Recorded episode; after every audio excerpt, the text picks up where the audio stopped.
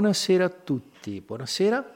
Il mio nome è Ravi Lorenzo Mengoni. Sto trasmettendo da Radio Iride, radio web dal Padovano, che si sparge in tutto il mondo sopra la ragnatela grande quando è il mondo, il World Wide Web.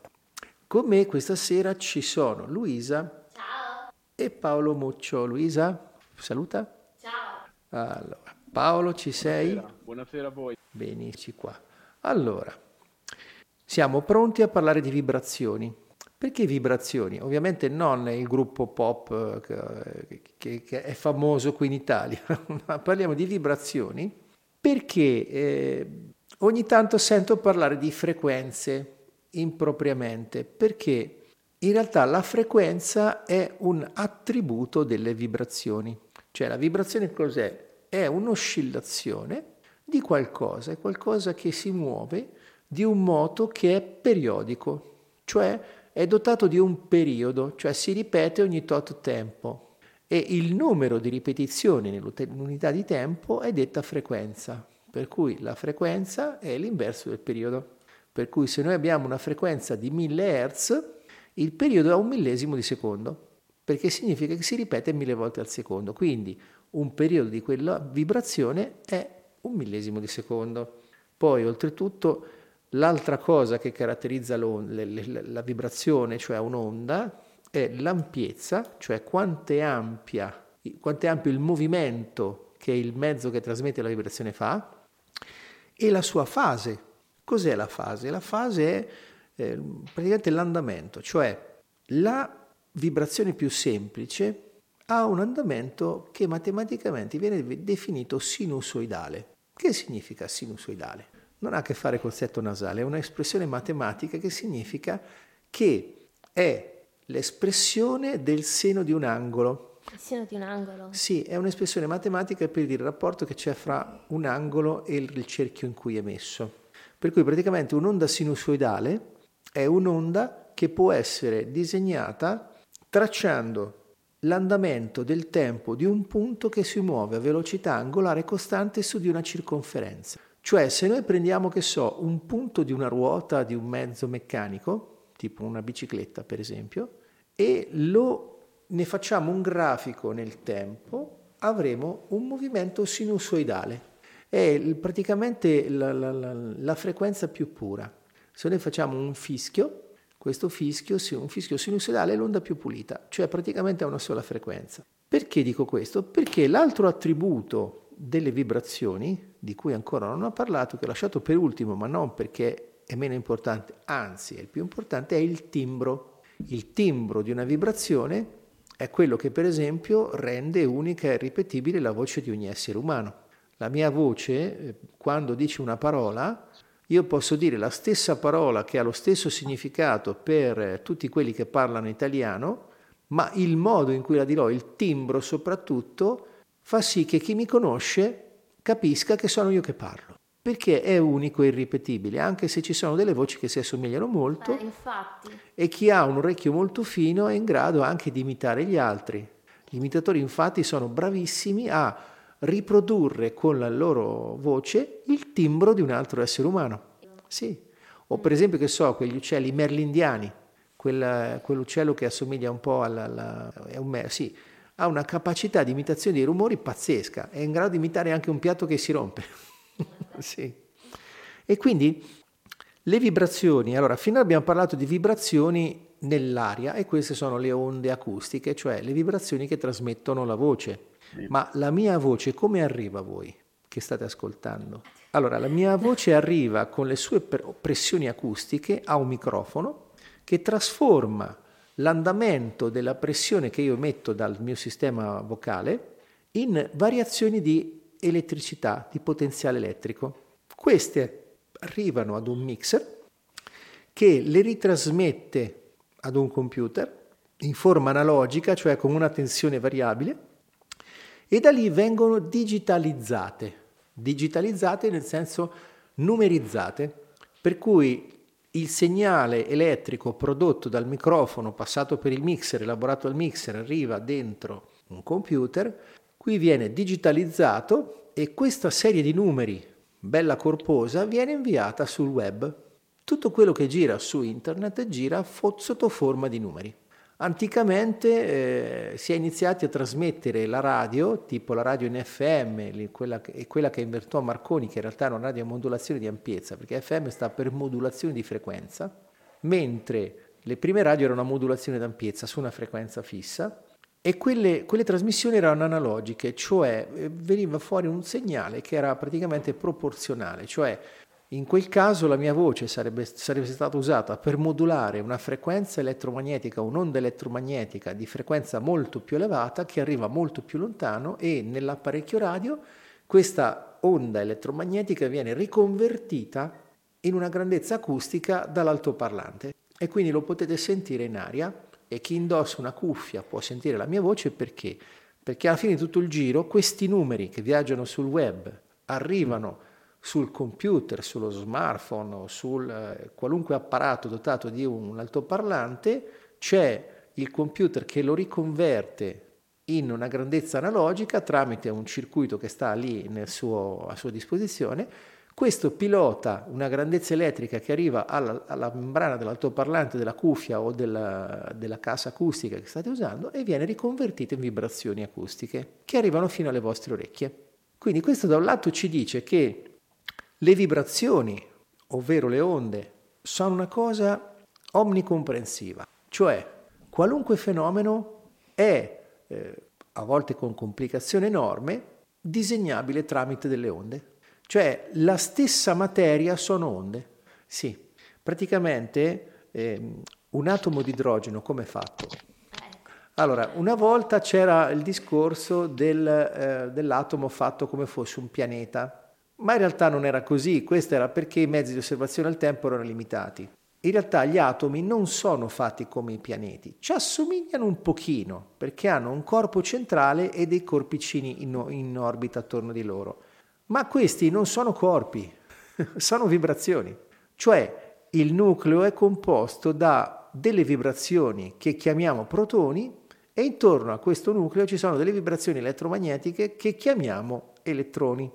L'atomo più semplice, che è un atomo di idrogeno, che ha un peso atomico uguale a 1 perché ha un solo protone, per rappresentarlo dovremmo fare questa cosa. Se vogliamo vederne qualcosa in scala, dovremmo prendere un chicco di riso, che sarebbe il protone, ma questo chicco di riso non sta insieme ad altri chicchi di riso, no, sta in uno spazio grande quanto, quanto uno stadio di calcio, nel eh, centro, sì. vuoto, e attorno c'è un elettrone che vibra sul limitare di questo stadio e nessuno può entrarci dentro, ci sono solo lui e il protone. In mezzo al, tra di loro c'è uno stadio di spazio vuoto e quello che hanno scoperto è che l'elettrone non ha un percorso fisso, non è possibile come un pianeta determinare dove sarà fra 10 minuti, 1000 anni, 10.000 anni. Cioè noi abbiamo delle tabelle tipo le effemeridi dove è possibile leggere il percorso che faranno i pianeti e sapere eh, come saranno disposti i pianeti e le costellazioni fra 10.000 anni.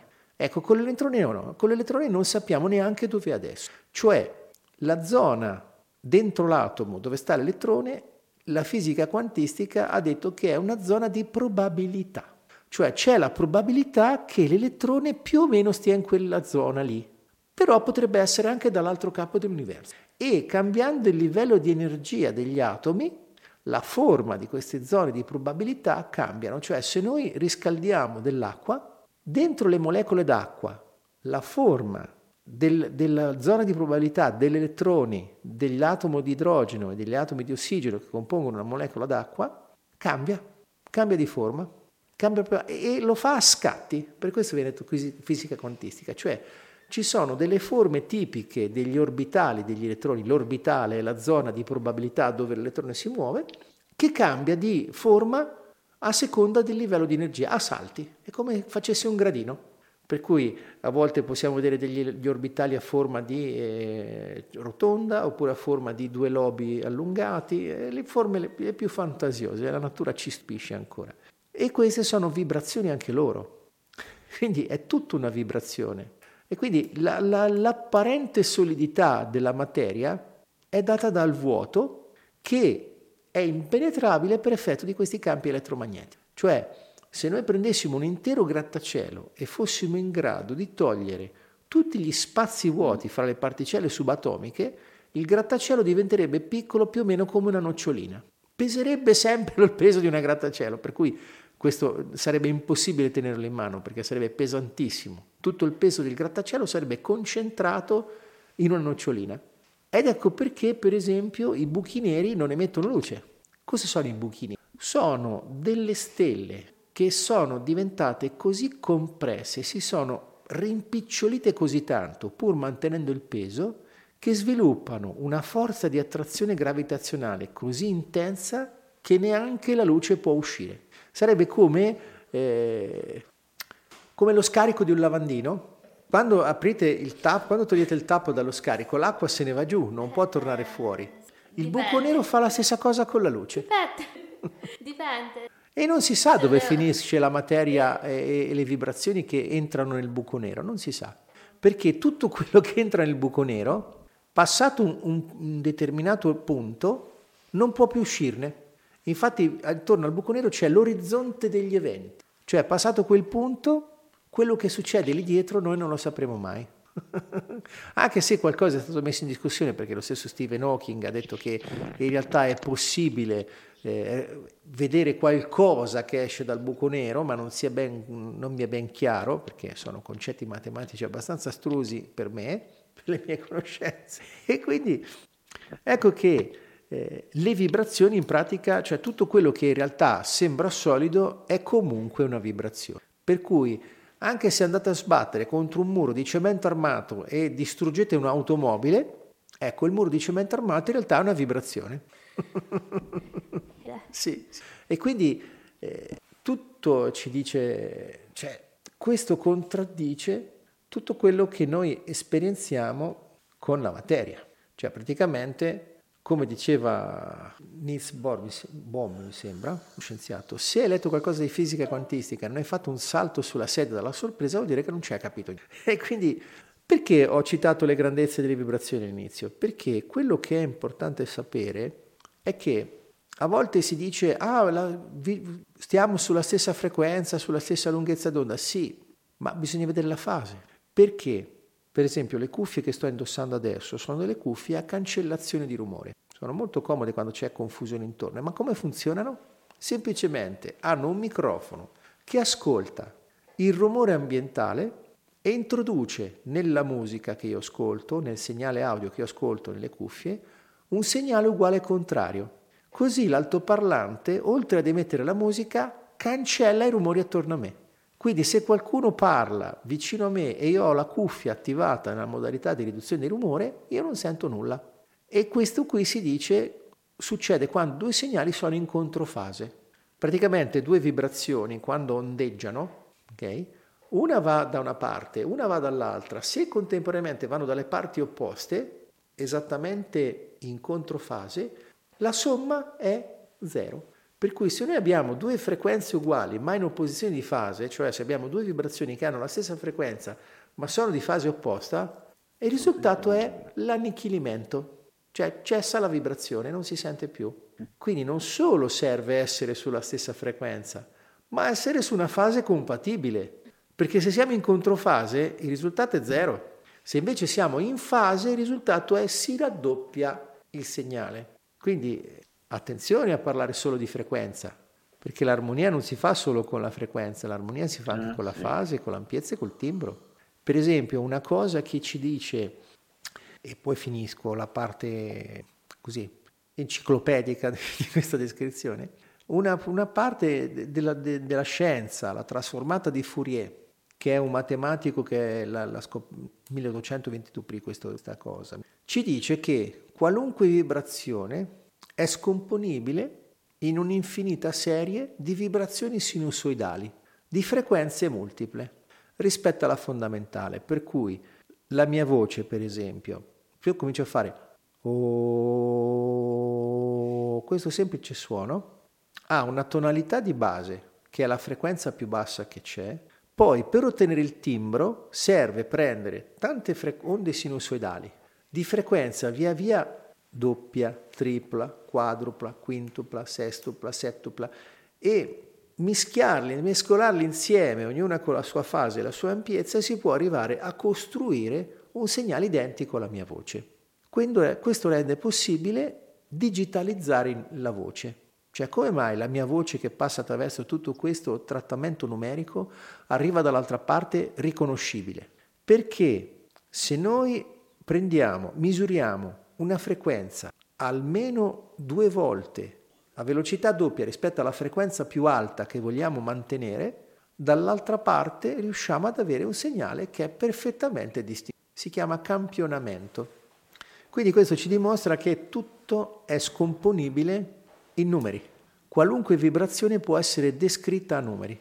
Certo ci vogliono tantissimi numeri, una cosa enorme, non è che metti due numerelli su una paginina e hai fatto.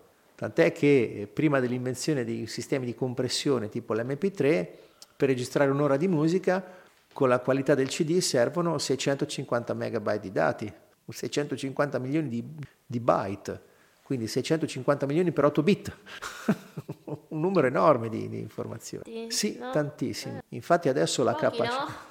la capacità dei computer è diventata molto più grande. Io mi ricordo nel 1990 avevo un hard disk da 20 megabyte, adesso nel mio portatile ho un hard disk da un terabyte. Terabyte? Sì, un terabyte è eh, dunque un megabyte sono 10 alla sesta, un gigabyte 10 alla nona, un terabyte 10 alla 12. Sì, sono tanti rispetto a tanti anni fa, ma eh, riempiremo anche quelli. E quindi Paolo, che cosa ti ha ispirato tutta questa disquisizione pseudoscientifica che ho fatto? Ma intanto ti faccio... Grazie. E, e ho l'onnipotenza ah. Dio. Che cosa sia Dio Paolo? Perché, perché io setarare un dato di misurazione a Dio, Dio si misurerebbe in hertz, per forza di cose. Sì, non bastano eh, gli hertz, ma... Ehm, che cosa aggiungere in più? Mi ha fatto molto piacere eh, il fatto che è stato introdotto il discorso della fase, perché comunque lavorando anche con, uh, con la musica, ecco io molto spesso uh, estraggo quelli che sono uh, le vocali, no? le, i testi delle canzoni, proprio ricorrendo a questa tecnica qui, ossia prendo uh, una strumentale, cioè una canzone che non ha la voce, poi prendo la stessa canzone con la voce e cosa faccio? Metto le due onde in contrapposizione e a una delle due attivo uh, praticamente la fase e succede proprio quello che hai detto tu. Nel mio caso le due canzoni si scontrano, ovviamente bisogna avere, bisogna, bisogna accertarsi che uh, ovviamente le due canzoni coincidano secondo tutti quei dati che hai appena menzionato. E che cosa succede? Scontrandosi due, ehm, le due canzoni, viene filtrata la voce, che è l'unica che non c'è. Mm. Quindi eh, questa è una tecnica che usavo molto prima e, e mi ha fatto molto piacere vedere, vedere spiegata, vederla spiegata in maniera così, così esauriente. Sì, grazie. Eh, per, quanto riguarda, per, quanto riguarda, le vibrazioni e le frequenze, eh, non puoi che trovarmi d'accordo in quanto eh, siamo abituati, soprattutto anche nel, nel mondo olistico, a sentir parlare in continuazione di frequenze eh, us- utilizzando il termine frequenze come, o frequenza come un capostipite magari a volte per eh, dire altre, altre, cose. Sì. E quindi è, è, importante, è, importante, anche tenere in considerazione eh, tutti gli altri aspetti che girano intorno certo. alla frequenza e che fanno di noi degli esseri costantemente unici, perché poi tutto ciò che hai detto la, la magia ecco, anche della vita è che non ha un tempo per potersi realizzare, ma, ma avviene eh, in live, avviene costantemente e avviene ad una velocità pazzesca. Anche in questo momento sì. la mia voce sta arrivando a voi e tutto quel giro che hai eh, magistralmente spiegato eh, poc'anzi si sta verificando in questo momento. Sì. Un altro punto che mi è piaciuto del tuo discorso è proprio eh, il discorso che hai fatto sulla, sull'intonazione. Mm. perché oltre ad avere eh, o, a, o a diciamo, manifestare quello che è il carattere base di una persona, eh, c'è anche un discorso legato alle, alle dinamiche. E la dinamica anche eh, per mezzo della quale una persona gestisce la sua stessa voce diventa molto spesso un tratto distinguibile del suo carattere, per cui io posso riconoscere anche Lorenzo dal tipo di uh, gestione che ha della, della, sua voce proprio in termini di, uh, di, dinamica. Oppure posso sentire un'altra persona che ha una dinamica simile e avere un rimando, dire ad esempio, cavolo, ma quella persona mi ricorda Tizio, mi ricorda uh, Lorenzo, mi ricorda Caio. Mm. Ed è un qualcosa che eh, però, come succede anche per i testi di traduzione, eh, tutto ciò può essere solamente eh, imitato. Siamo simili, siamo solo simili, perché eh, solamente credo a livello computazionale possiamo avere un, un ritorno uh, di vibrazioni così preciso e così perfetto. A livello umano eh, rimane ancora viva l'unicità. Ci riescono uh, i doppiatori, ci riescono gli imitatori soprattutto, ehm, ma credo che l'unicità di una persona in tutto ciò che riguarda uh, i termini della vibrazione sia quello ecco, che rende la vita uh, molto più ricca. Oh sì, sì, sì, sì Ed sì, è sì. molto interessante come discorso. Ed è altrettanto interessante approfondire uh, il, il discorso legato alle vibrazioni e a, che, e a quelle che eh, fanno, fanno, parte diciamo, dei, dei, dei, nostri diversi corpi, in quanto anche il corpo sì. fisico è una vibrazione, il corpo mentale è una vibrazione, quello emozionale altrettanto, quello eterico e così via. Sì, sì, sì, sono e... E stavo pensando a quello che hai detto riguardo ai, agli imitatori e ai doppiatori. Allora, gli imitatori eh, vanno proprio di fino, nel senso che eh, imitano a volte facendo una caricatura, a volte facendolo in maniera molto precisa. Per esempio, mi sono stupito, eh, non conoscevo Simone Salvini, lo chef vegano famoso. Mm-hmm. Quando ho visto Crozza che lo imitava, dicevo, ma starà esagerando, sarà una caricatura. Invece ho visto i filmati di Simone Salvini, Crozza lo fa proprio preciso. Ci, ci mette un po' del suo sulle, sui concetti, su certe esagerazioni che fa, ma il tono della voce e l'espressività è proprio studiata bene, per cui... Mentre invece i doppiatori, ecco, i doppiatori fanno un'acrobazia uh, verbale perché eh, prendono un, un attore che recita in un'altra lingua davanti al video e mentre lui parla recitano delle parole in un'altra lingua stando bene nei movimenti della bocca. Mm. Cioè, soprattutto in Italia sì. sono bravissimi a fare questo. Sì, l'Italia è veramente sì, sì, la terra dei doppiatori. Ma tant'è, veramente la terra. Sì, tant'è che se ascoltiamo un film in lingua originale, la voce originale dell'attore dice, ma cos'è? Ma perché? Cioè abbiamo, certi, abbiamo certi doppiatori che hanno queste belle voci impostate, profonde, tipo, che so, Ferruccio Amendola, una voce bellissima, no? tutte queste voci così, tutte belle. Poi senti gli attori americani che parlano. e dici, ma che è? Paperino? Stiamo guardando un cartone animato da Disney. Già con l'inglese è meno traumatico perché l'inglese ha una pronuncia un po' più da gentleman. Good morning, ladies and gentlemen. Invece l'americano, good morning everybody, hi, how are you? Non c'è, proprio... cambia parecchio.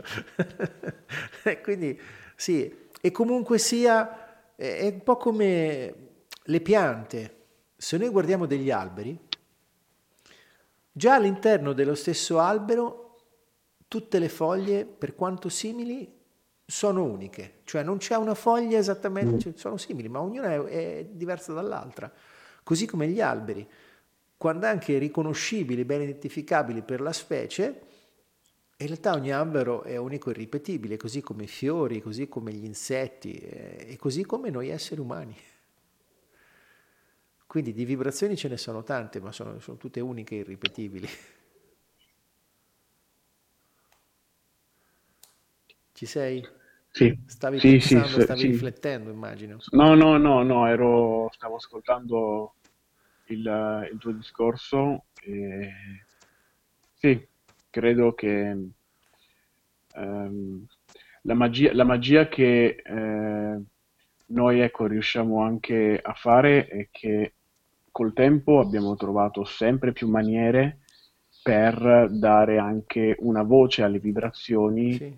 Di un qualcosa che non sia umano. Quante volte oggi, ad esempio, vedevo un video molto bello Mhm. eh, di un uomo, di un uomo che eh, con un marchingegno faceva suonare le pietre Ah, e uscivano dei suoni.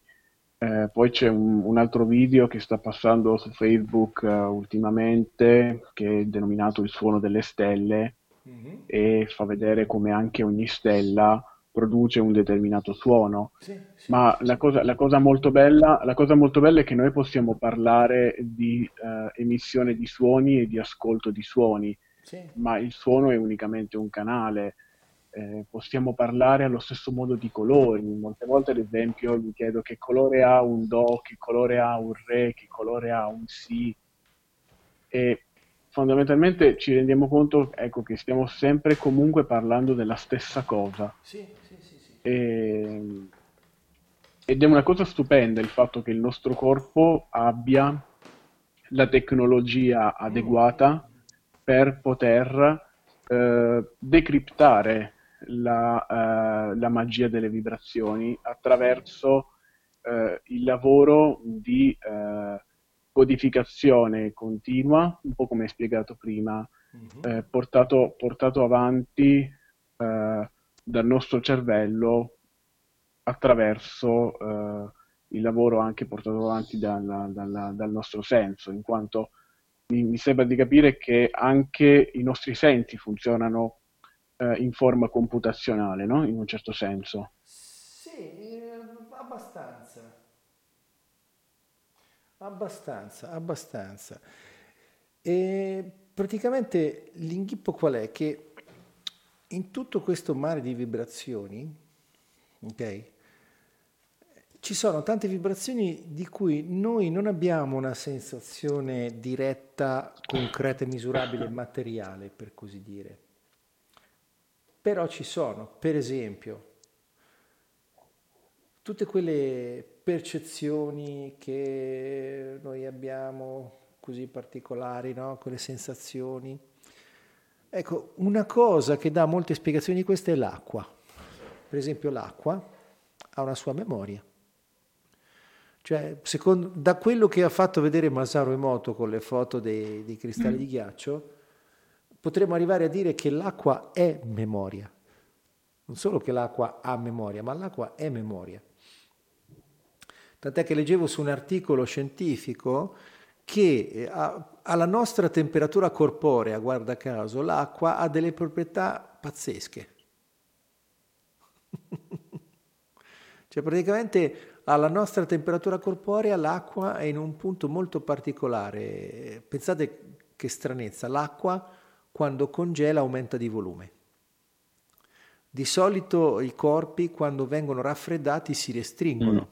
Si restringono. Invece l'acqua quando viene congelata aumenta di volume e galleggia sull'acqua liquida. Ecco, se non fosse così la vita sarebbe impossibile perché si sarebbe gelata tutta l'acqua sulla terra, non ci sarebbe stata neanche una goccia d'acqua eh, liquida, sarebbe stata tutta solida. Perché se l'acqua andasse a fondo quando congela, si sarebbe congelata via via sempre di più fino a diventare del tutto gelida, non sarebbe evaporata e quindi non ci sarebbe la pioggia, non ci sarebbe i cicli dell'acqua, non ci sarebbe, sarebbe tutto fermo. Pensa te che, che, che mirabile e, e pazzesca, meravigliosa cir- concatenazione di circostanze, di, di- di, eh, relazioni fi- fisico-chimiche che rende possibile la vita su questo pianeta. C'è un equilibrio delicatissimo, che, che è meraviglioso, che tiene in piedi, sostiene tutti noi esseri viventi su questa pallina di, di, di, di È vero, è come vibrazioni se, che, che l'altro, viaggiano all'universo a velocità pazzesca. sì, esatto, e il bello è che c'è una comunicazione continua attraverso tutti questi fattori, tutti Sì, questi elementi che permettono, che permettono tutto questo. Basta anche vedere come cambiano le stagioni, eh, e come la natura piano piano si... non- non- il fatto che io dica si adatti è anche una forzatura perché non ne ha bisogno, sì, eh, anche perché mh, non, non arriva la natura stessa a contemplare l'adattamento in quanto eh, io mh, osservo la natura non come alberi, prato, piante, ma qualsiasi, diciamo lo stato delle cose. Mm, Ecco, quello che c'è in questo momento è natura, ogni secondo, ogni frame di ogni, di ogni giornata, di ogni evento eh, sì, sì, sì, è, è natura.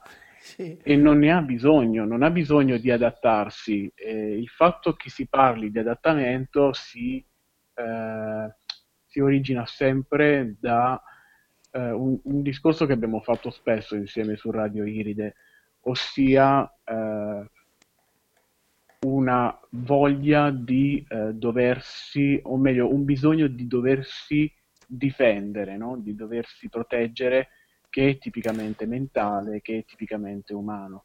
sì, Eh, in realtà c'è un'intelligenza molto forte che gira intorno a noi, esiste, è presente e che in qualche modo veramente guida non tanto la, eh, gli esseri umani, ma guida gli eventi secondo l'armonia eh, della quale quegli eventi hanno bisogno. sì, Molte persone, ad esempio, pregano.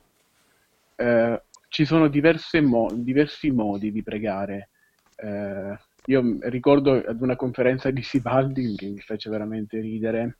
Lui disse: Come prega il cristiano eh, cattolico dei nostri tempi? Uno fa una serie di complimenti spinti alla Madonna, ma piena di grazia, il seno tuo. Sono complimenti spinti e poi comincia a dire, visto che eh, sei, sei lì, visto che abiti le grandi sfere del palazzo del paradiso, non è che potresti fare questo o quest'altro? sì, Magari, magari chiediamo una chiedi, raccomandazione. eh, chiedi la raccomandazione, magari, magari chiedi a Gesù, Gesù non eh, passi dalla Madonna perché la Madonna sa come prenderlo. Sì, sì, sì. E, e- lui diceva, quest'idea che noi abbiamo di là è esattamente l'idea che noi abbiamo della nostra società, cioè noi pensiamo che ehm, quello che funziona qui va bene anche lì e allora siamo tranquilli.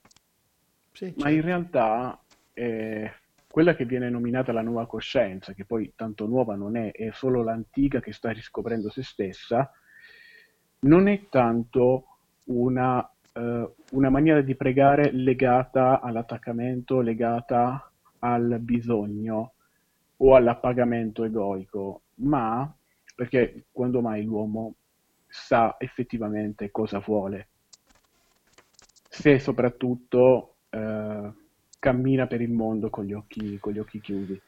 Ma Certo. è un tipo di spiritualità che, come hai detto tu poc'anzi, eh, si affida alle vibrazioni, si affida con fiducia I- e sa benissimo che ciò che emette verrà restituito, tornerà indietro in qualche modo, proprio perché c'è la legge di risonanza, che è una delle leggi che, che guidano le- la vibrazione. Guarda, se fossimo consapevoli fino in fondo delle leggi di attrazione, non pregheremmo in questa maniera. Io non lo faccio più da tanti anni, vabbè, comunque l'ho fatto per un po'. Perché? Perché alla fine quello che dicevi prima, ritorno all'inizio di quello che hai detto, no? il discorso del difendersi, il difendersi eh, in maniera così ossessiva come lo fa, come mi, mi è sembrato di intuire dal- dalle tue parole, se non è così, chi- perdonami, Mm. è una tendenza non umana ma egoica, perché un essere umano ben centrato sulle sue percezioni è in grado di intuire al volo se è il caso di difendersi oppure no. Mentre in realtà eh, noi che viviamo nell'ego, dietro la nostra maschera della personalità, dietro la persona, passiamo la maggior parte del tempo a eh, recitare un copione in cui o ci difendiamo il più delle volte, o attacchiamo il più delle volte, o pratichiamo le altre meravigliose arti del racket emotivo, lamento, pretesa e accusa. Mentre se siamo centrati in noi stessi, nelle nostre percezioni, nelle nostre parti eh, che, che sembrano più basse ma in realtà sono più evolute, siamo in grado immediatamente di sentire se è il momento di difendersi, se è il momento di rilassarsi, se è il momento di fare qualcosa, se è il momento di lasciarsi prendere dal piacere oppure fare qualcos'altro perché c'è un'esigenza impellente, voglio dire, cioè, questo è, è un po' quello che certo. sento. E infatti sì, ma problema... in quel momento non andiamo col paraocchi però. Certo, certo, hai perfettamente eh, ragione. Certo. Infatti, infatti la, la sfida per l'uomo moderno non è tanto sapere, ma sentire. Perché quello che ci dà piacere, quello che ci rende felici, quello che ci conduce verso l'armonia in noi stessi e con gli altri, non sta nella mente, sta nell'armonia delle nostre percezioni e, nell'armonia di esse con la nostra mente. Cioè quando riusciamo ad entrare in armonia tra percezioni e mente, come diceva Margherita Poretto, cioè usare mm. entrambi gli occhi dell'anima, allora Già. otteniamo l'armonia e la bellezza, il piacere, la, la, la soddisfazione, tutte quelle quelle nominalizzazioni positive che diamo a una vita degna di essere vissuta, per così dire. E in sì. effetti è per questo, è, questo mi dà anche il senso del come mai noi che ci riteniamo esseri spirituali abbiamo deciso di incarnarci per venire a sperimentare una vita degna di essere vissuta per imparare. Sarebbe stato troppo comodo. Come? Sarebbe stato troppo comodo Cosa? raccontarsela in un certo senso, no? senza, senza, sperimentare, insomma. Sì, sì, eh sì, perché qualcuno dice mm. che in realtà eh, le nostre anime sanno già tutto, solo che non hanno mai sperimentato. Mm. Quindi eh si viene sì. qui a far pratica.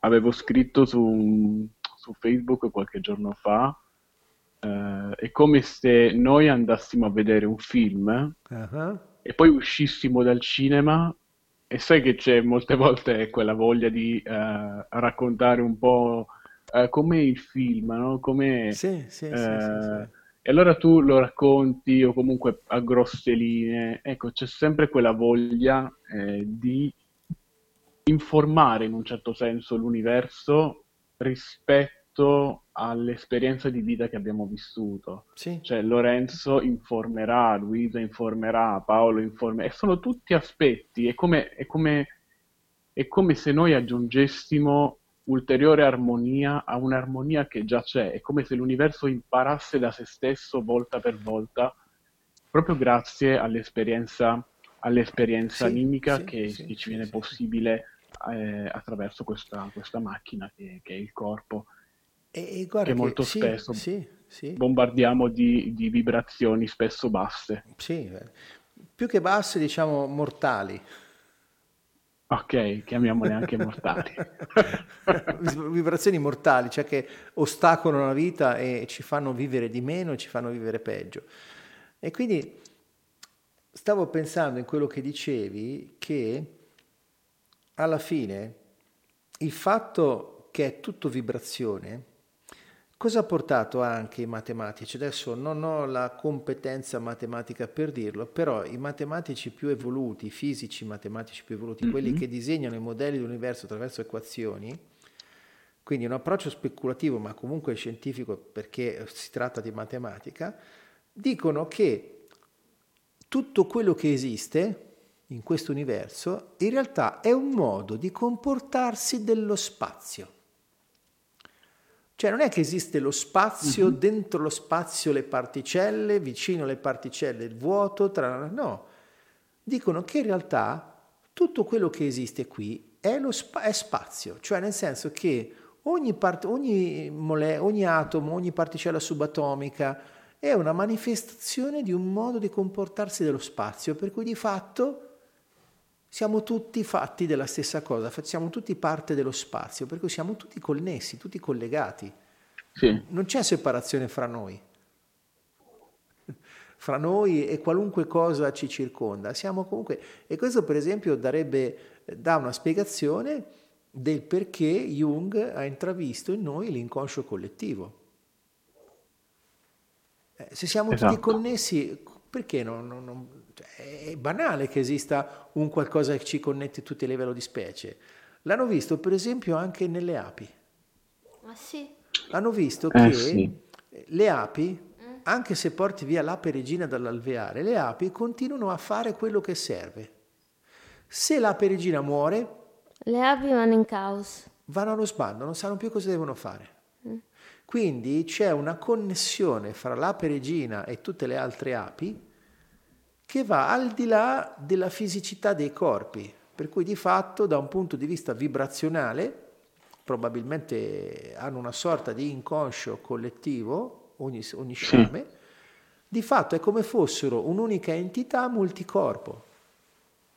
Fra l'altro, fra l'altro quando le vediamo volare le api o vediamo le formazioni uh, degli uccelli in cielo sì. o vediamo i pesci che nuotano in gruppo, cioè alla fine una, una persona, tra virgolette, si domanda ma come fanno sì. a perfezione così? Ci sono addirittura delle, guarda caso ci sono delle formazioni mm-hmm. che fanno proprio un, un movimento sinusoidale, sì. cioè è un'enorme onda sinusoidale in cielo non Ora, non credo che queste formazioni sappiano cosa sia un'onda sinusoidale. No, oltre... E allora la domanda, sì. la domanda è semplice. Perché loro ci riescono e noi quando andiamo in posta il primo è sempre primo e poi tutti gli altri se la giocano? te, te, lo dico, cioè, no? te, te, lo dico me, te lo dico io, come dico, mi direbbe un bolletto, te lo dico me, Paolino, te lo dico io. Cioè, praticamente noi abbiamo un qualcosa che ha zittito questo canale informativo. Noi abbiamo la mente che è in grado di silenziare le nostre percezioni, le nostre intuizioni. Io ho osservato diverse volte gli stormi di uccelli volare e fanno delle evoluzioni che, per esempio, le frecce tricolore, squadriglie, la squadriglia acrobatica dell'aeronautica italiana, sono sì. molto bravi, sono fantastici, impressionanti da vedere, eppure fanno delle evoluzioni che sono calcolate al millimetro. Se qualcuno sbaglia qualcosa succede il patatrac. Io ho visto stormi di uccelli, migliaia di uccelli, non quei 10-12 della pattuglia, esatto, volare a stretto contatto e mi ricordo una volta ne ho visto, ho visto uno stormo enorme, ero a Roma, vicino alla stazione Termini, alle 6 del mattino c'era uno stormo enorme sopra gli alberi che faceva un rumore fortissimo. A un certo punto un uccello di un'altra specie, più grande, è passato in mezzo allo stormo Beh, lo stormo si è diviso davanti e dietro, gli ha fatto un buco, lo ha fatto passare. Ma è fantastico. E non si sono scont- nessuno si è scontrato con nessun altro. Cioè, una maestria impressionante. Una cosa del genere i nostri piloti eh, non riescono a farla. Non c'è verso. Capisci? Una cosa così, oltretutto certo. improvvisata, certo. but- fatta lì al Quindi momento. la mente quindi la mente in un certo senso eh, è un elemento di, di, disturbo. Più che di disturbo, cioè, di occultamento. Occultamento. Perché il disturbo è quando tu, eh, sì, vabbè, metti che siamo in un locale rumoroso, io posso parlare mm. con te, magari ti sento male, c'è un po' di disturbo, però comunque ti sento. Invece no, la mente è proprio come la cuffia cancellazione di rumore, lo occulta proprio. te lo nasconde, non te lo fa sentire. Dice no, no, non è importante, la cosa importante è un'altra, tu fai le cose giuste, fai le cose per bene, segui fai le cose che abbiamo fatto sino adesso. Sì, sì, segui i principi, segui la morale, segui le regole, mi raccomando, Poi dopo, se per, colpa, se per via di queste regole uccidiamo degli esseri umani, distruggiamo il pianeta, eh, causiamo sofferenze negli altri, non importa, hai fatto la cosa giusta, ti frega. Capisci? Che poi in realtà, ehm, adesso che stavi sviluppando questo argomento, mi è venuto in mente un qualcosa. Uh-huh. Comunque l'abitudine sviluppata dalla mente, perché poi la mente, figurati se eh, è tanto contenta di costruire nuovi percorsi, no? eh, anche quello è una vibrazione, sì. anche quella, cioè, anche quello è, fa, parte, fa parte della vita in sé e merita di essere nella vita. Dunque, anche una cattiva abitudine, diciamo, eh, può non essere giudicata ai limiti della, però ovviamente del fatto che sia funzionale o meno rispetto alla propria vita. Guarda, già il fatto di definire un'abitudine cattiva è già un giudizio. Eh, vedi? e il giudizio, secondo me, può essere solo abolito. Perché il giudizio è basato su dei criteri laschi e mobili. Cioè a seconda di come noi stabiliamo che è la cosa giusta, eh, ci autorizziamo a fare delle cose e non altre, mentre in realtà l'unico criterio oggettivo che possiamo eh, usare è quello se di cercare di percepire, se possibile, se quello che agiamo o reagiamo avvantaggia la vita o avvantaggia la morte. Eh. Questo è un criterio molto più oggettivo. Cioè è come, è come la differenza fra, so, fra, il, fra il corpo e la mente. Cioè, un, un masochista okay, può addirittura arrivare a eh, provare piacere nell'essere picchiato, nel sentire il dolore. Il corpo certo. dice solo, ah io che male. Cioè se tu chiedi al corpo, preferisci un pugno o una carezza, il corpo non ha dubbi, voglio una carezza, non un eh, Vuoi la carezza? Eh, senza se, senza ma. Capisci? È questo che fa la mente, che occulta, inverte, ribalta le percezioni, per cui eh, crea delle vibrazioni illusorie, perché alla fine tutto quello che noi mm. abbiamo dentro noi sono vibrazioni. Tu pensa che sì. all'interno di ogni nostro neurone c'è una, una struttura chiamata microtubulo. Chi volesse leggere il merito può leggere Entanglement di Massimo Teodorani, un astrofisico bolognese che ha scritto questo bellissimo libro, dove praticamente dentro il microtubolo c'è una particella quantica che porta l'informazione del neurone. Questa particella quantica è una vibrazione, per cui tutto quello che eh, pensiamo che sia stabilito e scritto nel nostro sistema nervoso in realtà sta su un piano di realtà quantico che potrebbe essere un altro universo parallelo ed è connesso qui da noi attraverso queste particelle quantiche che normalmente non hanno un valore, oscillano, ma quando noi ci osserviamo assumono un valore finito. E quindi per un fenomeno di fisica esatto. quantistica chiamato il collasso della funzione d'onda, noi abbiamo questa sequenza di stati informativi dentro il nostro sistema nervoso che ci dà, che crea il nostro pensiero, il nostro senso del tempo e ci fa andare avanti nella vita. Se non avessimo questo eh, non potremmo formare il pensiero. E quindi c'è anche da dire che è probabile che il nostro pensiero in realtà non sta qua, quello che noi percepiamo non sta qua, ma è come se noi fossimo da un'altra parte. Tutto quello che noi abbiamo nel nostro cervello in realtà sta in un altro piano di realtà e arriva qui attraverso questo, con, questa connessione quantica. Per cui noi non generiamo pensiero, ma semplicemente scarichiamo dati. E ni. Più o meno? Ni. Può essere detto così? Cioè, ciò che noi formuliamo è già presente nella no, coscienza. No, perché il, perché il collegamento è bidirezionale. Ah, ok. Capisci? Cioè non, non c'è è, un fenomeno di non scelta. È, no, è, è, è, una porta. Tu da una porta puoi entrare e mm. uscire. Mm. Capisci? Quindi queste, queste, particelle dentro i nostri microtubuli sono delle porte verso un altro piano di realtà. Da lì sì. eh, le cose possono entrare e uscire. Non è in una sola direzione il collegamento, capisci? Se fosse unidirezionale sarebbe come recitare un copione. Noi siamo qui, recitiamo il copione e buonanotte. Ok, okay. sì, è chiaro, è chiaro. Invece il collegamento è nei due sensi. Per cui noi siamo in questo corpo, però quello che vive nel nostro corpo eh, in realtà non sta qui. esatto. E che ne so? Il, famoso, il famoso avatar, no? E che ne so? È il famoso avatar che, che, che sì, sì, sì, sì, sì, o anche Matrix, vuol dire, Matrix ne o anche esempio. Matrix. Cioè, tanto per fare un'enorme semplificazione, è come se ogni neurone del nostro corpo fosse un pezzettino del cavo che collega mm. eh, gli umani alla Matrix.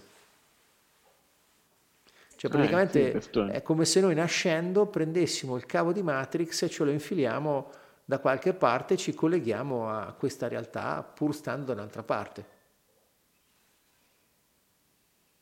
E il bello è che ci crediamo anche. Che siamo qui. È un po', no, è un po' come prendere una, una, una persona mm-hmm. rinchiuderla in un cinema per 80 anni. Sì. Alla fine... Si convince eh, che è la vita vera.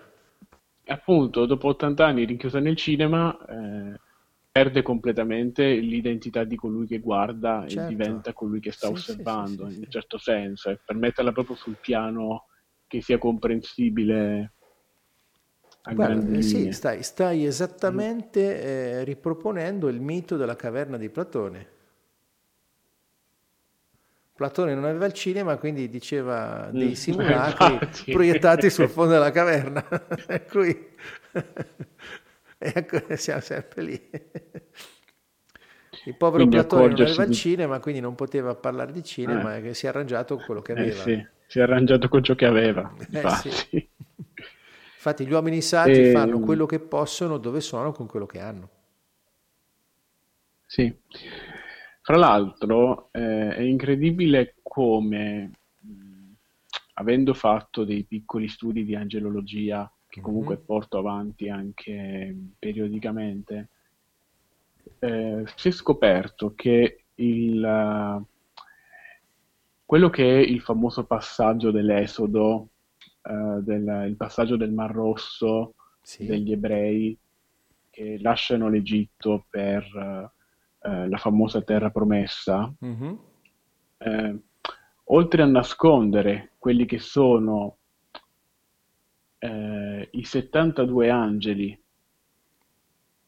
sì. che non sono esseri con le ali, ma sono vibrazione, mm-hmm. sono la vibrazione attraverso la quale noi viviamo sì. e l'espressione della nostra anima e come noi coloriamo l'esperienza nel mondo.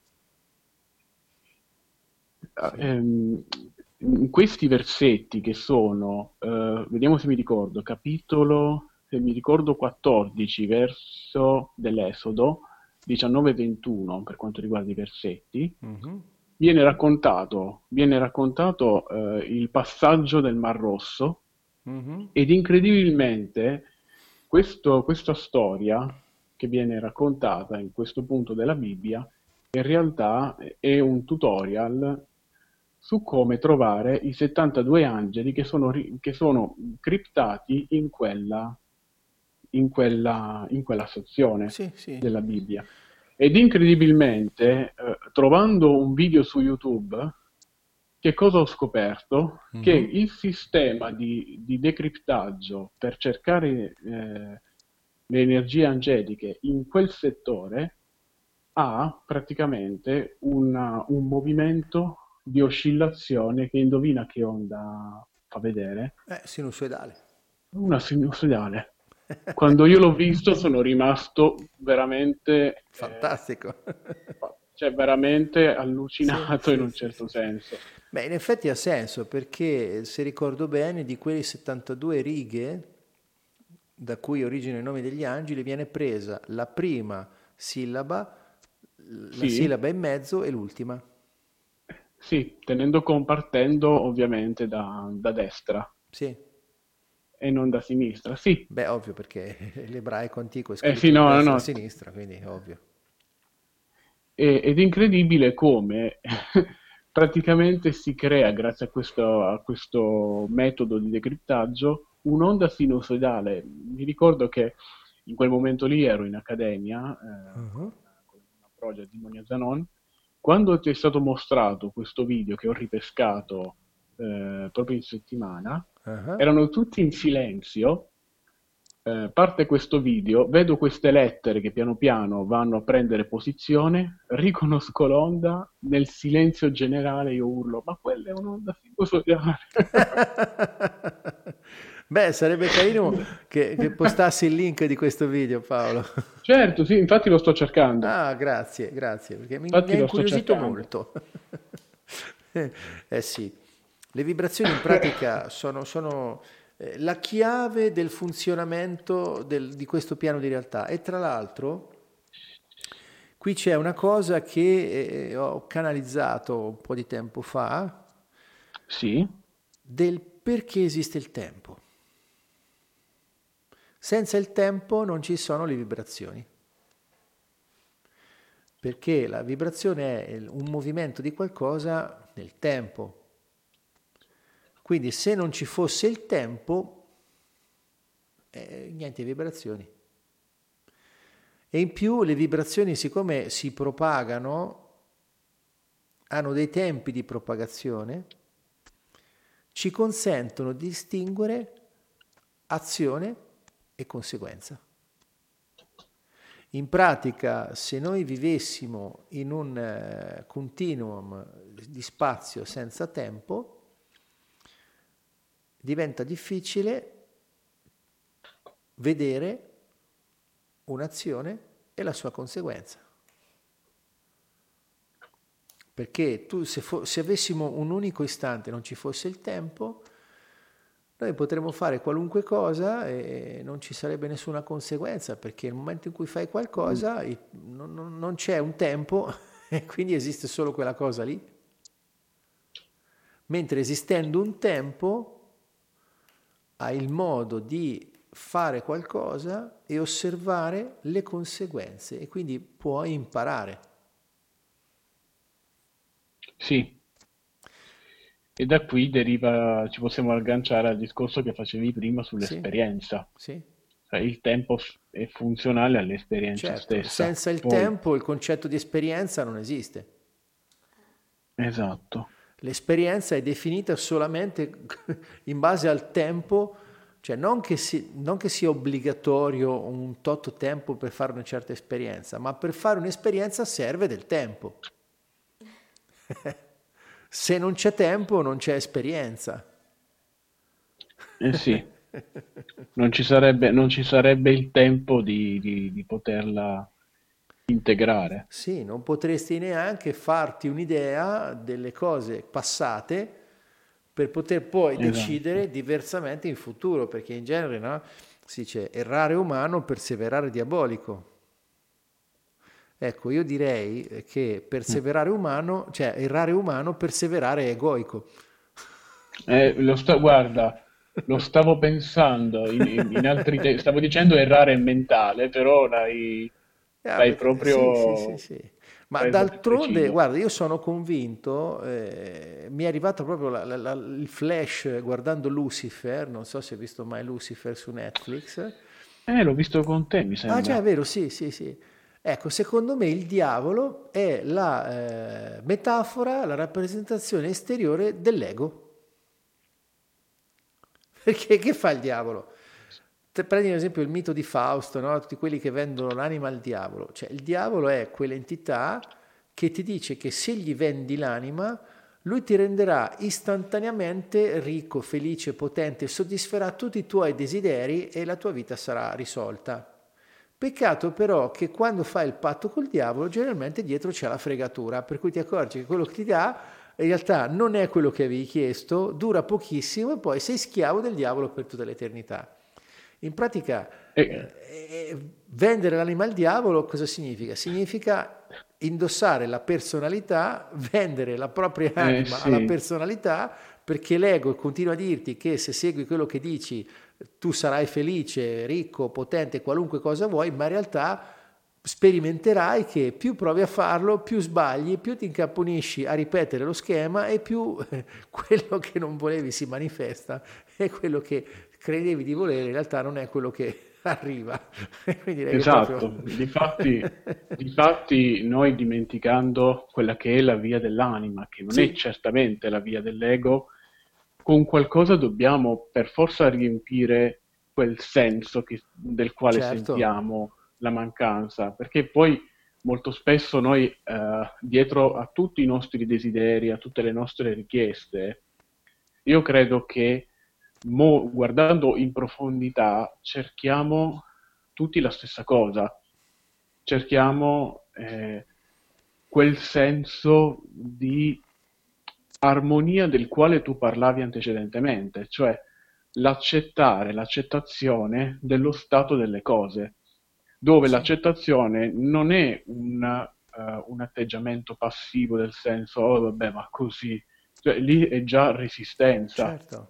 è già è, è- è come dire all'universo sì vabbè va così non mi- però non mi piace però te come le donne no? molto spesso però Certo, non- come stai? Niente? Come va? Sì. c'è qualcosa? No niente. Sì, quando dico- allora, allora, se ci fosse, cioè, se per gli uomini in ascolto, quando una donna, un essere femminile dice, gli chiedete cosa c'è, niente, ecco, quel niente invertitelo, negatelo. Quando dice niente, vuol dire che c'è qualcosa che probabilmente c'entrate anche voi. E quando una- un essere femminile vi dice fai come ti pare, lì preparatevi alla catastrofe. Perché quando Sì. una donna vi dice fai come ti pare, in realtà intende se sì, solo infatti- provi a fare quella cosa te ne pentirai amaramente. Ma non stai un po' esagerando? Tu ripensa tutte le volte che hai detto, tu ripensa tutte le volte che hai detto fai come ti Esatto. pare a qualcuno. Eh, fra Eh? l'altro fra l'altro questo ecco è un po' la Sì no. visione Sì e no. Uh, sì e no. Tra l'altro questa è un po' la- una versione religiosa di ciò che noi intendiamo come Dio, no? Fai come ti pare, però poi vedi, però poi invece sì, infatti questa è la eh, nostra, la nostra stesso aberrazione di Dio. è di- sì, certo, è- Però è vero quello che Mi dici, permetto di- di diciamo usare- di niente, continuare- mm, non è mai un niente. Questo è vero. Vabbè, eh, me, Invece, so continuando, continuando a mantenere, continuando a mantenere il nome Dio, lo voglio usare perché altrimenti non potrei dire vita, universo, parmigiana, quello che volete, tanto sappiamo, c'è la battuta famosa di, eh, che abbiamo visto qualche giorno fa, eh, che poi possiamo, possiamo riprendere. Ecco, Dio comunque dice fa come ti pare, perché fondamentalmente, fondamentalmente è un usa ciò che hai, usa ciò che hai perché sei libero di farlo. Tu hai il tempo, hai una vibrazione, hai un'energia, hai la facoltà di utilizzare tutto questo. Certo. Sono, sono i talenti, ma non verrai punito secondo una legge divina. La punizione Sì, per sì, sì, mantenendoci qual è la visione di una vita che può essere poco funzionale o per nulla funzionale rispetto a, a ciò che tu ritieni giusto per te. Sì, allora questo qui lo riassumerei in questo, in questo modo, cioè è come se è come se è come un genitore che mette il bambino a giocare nella sabbia, ok? Il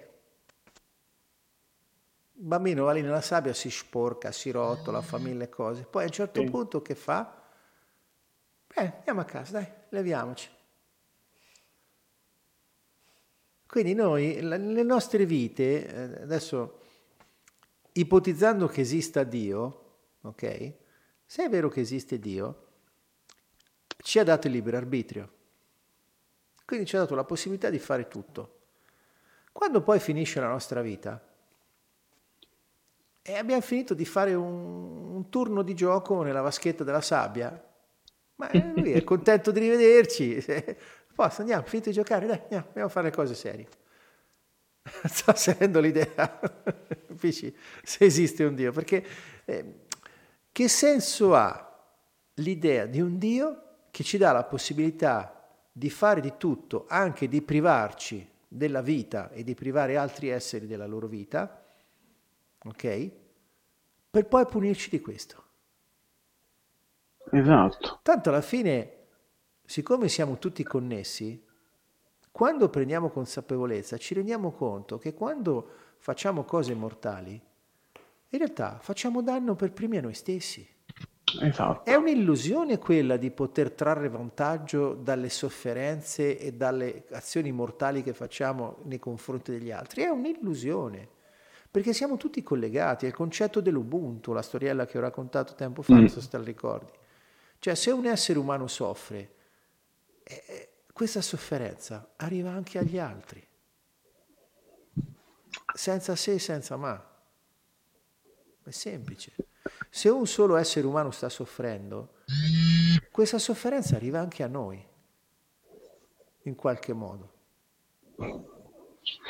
È questo. Sì, esatto. Eh. E proprio perché funzioniamo con, quel, con lo stesso principio certo. di, di, connessione. Certo. E di fatti eh, noi lo vediamo in una maniera magari più sensibile con le informazioni più concrete che ci passiamo eh, l'altro giorno avevo visto un film che è stupendo, che, eh, dove c'era quel bambino che inventò quel, quel, um, quel, metodo fantastico che lui aveva chiamato passa il favore. Mm. Ossia, io faccio un qualcosa di buono prima per me stesso, poi faccio qualcosa di buono per tre persone. Mm-hmm. E ognuna di queste tre persone deve fare qualcosa di buono per altre tre persone. Quindi da questo punto di vista si costruisce una rete, una certo. rete funzionale, senza parlare ecco, di vibrazioni, magari sì, di cose sì, sottili, sì, no? Eh, nel concreto, che poi fondamentalmente svilu- facendo azioni da quel punto di vista e con quella vibrazione hai voglia se poi... Eh, non solo, poi... que- questo che racconti Paolo assomiglia molto al principio della risonanza. Eh, esatto. Perché è stato scoperto non solo esistono i risuonatori fisici, cioè l'effetto tipico, prendete una bottiglia, ci soffiate dentro mm. e la frequenza di risonanza del cavo della bottiglia risuona fuori. A un certo punto si crea un suono come mm. il flauto, come un flauto o uno strumento sì. a fiato.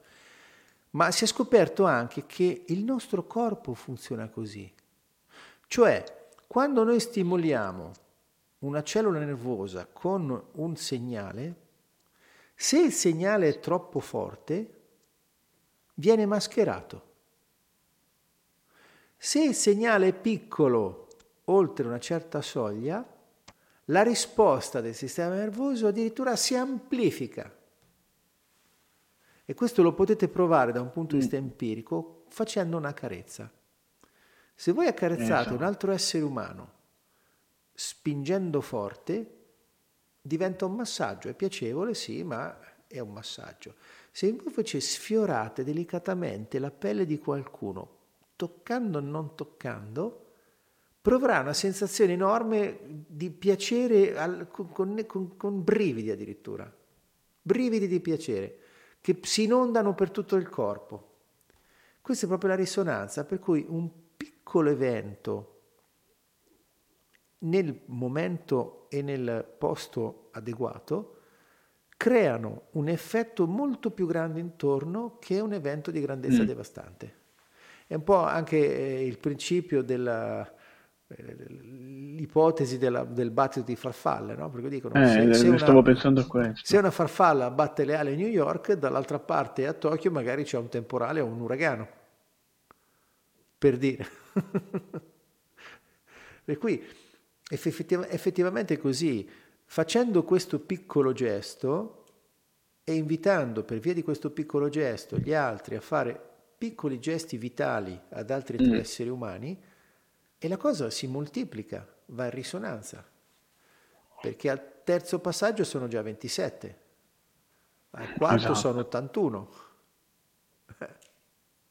No, forse anche di più. No, 81, sì, 27 per 3 81. Quindi voglio dire, cioè, Proprio perché è piccola, sì, perché poi noi siamo sempre abituati come persone magari a Certo. pensare alla grande opera, no? Alla grande, sì, sì, alla grande missione. È come, Eh, eh, sì, mo- sì, è come il mendicante. Il mendicante, non so se lo sapete, ma c'è il racket dei mendicanti. Cioè, nelle grandi città i mendicanti che stanno in un determinato posto pagano per quel posto a organizzazioni in genere. Perché un mendicante, a furia di 50 centesimi, un euro a ogni passante che passa, fa centinaia di euro al giorno. Cioè, se il mendicante chiedesse mi dai 100 euro al primo che passa, non li otterrebbe mai. Esatto. Invece, stando lì con un aspetto pietoso, e chi, pa- chi dà un euro, chi mezzo, alla fine centinaia di euro al giorno è più di quello che guadagno io col mio lavoro. per dire, no? Anche quello lì. Bellissimo, Esatto. bellissimo è... Ah, l'esempio è molto bello. Sì, sì, guarda, c'è un, c'è un esempio di come funziona questo, me lo ricordo, mi è venuto in mente adesso. Di, D'altronde, appunto, anche in musica con singole note noi creiamo miliardi di melodie. sì, sì, sì. Con, con- con pochi colori noi creiamo quadri, affreschi Certo, ma è con piccoli qualsiasi... stimoli ottenere grandi Eh. risposte. Un altro esempio mi viene proprio da un mendicante, una storia che mi hanno raccontato. C'era un mendicante che eh, raccoglieva soldi e c'era scritto sono cieco, fatemi, aiutatemi e nessuno gli dava soldi. A un certo punto venne lì, passò lì un esperto, eh, il cieco lo sentì, per favore aiutami, non so, dammi qualcosa, non mi dà niente nessuno. "Ah, sì, ti aiuto io. Il cieco non capisce, non sente la moneta, questo se ne va e dopo poco la gente comincia a dargli i soldi, comincia ad aumentare i soldi. Dopo un po' ripassa il tipo, il cieco lo riconosce e fa, ma che cosa hai fatto che ho ricevuto tanti soldi? "Eh, ho cambiato la scritta sul tuo cartello. Perché? Che è scritto? Eh, prima c'era scritto sono cieco, aiutatemi. Adesso ho scritto oggi è una bellissima giornata, ma io non posso vederla. Aiutatemi. Eh, vedi. Cioè, com- comprendiamo, comprendiamo quanto una frase del genere crei un tipo di vibrazione che va in- Completamente in- diversa. completamente diversa. Sì, sì.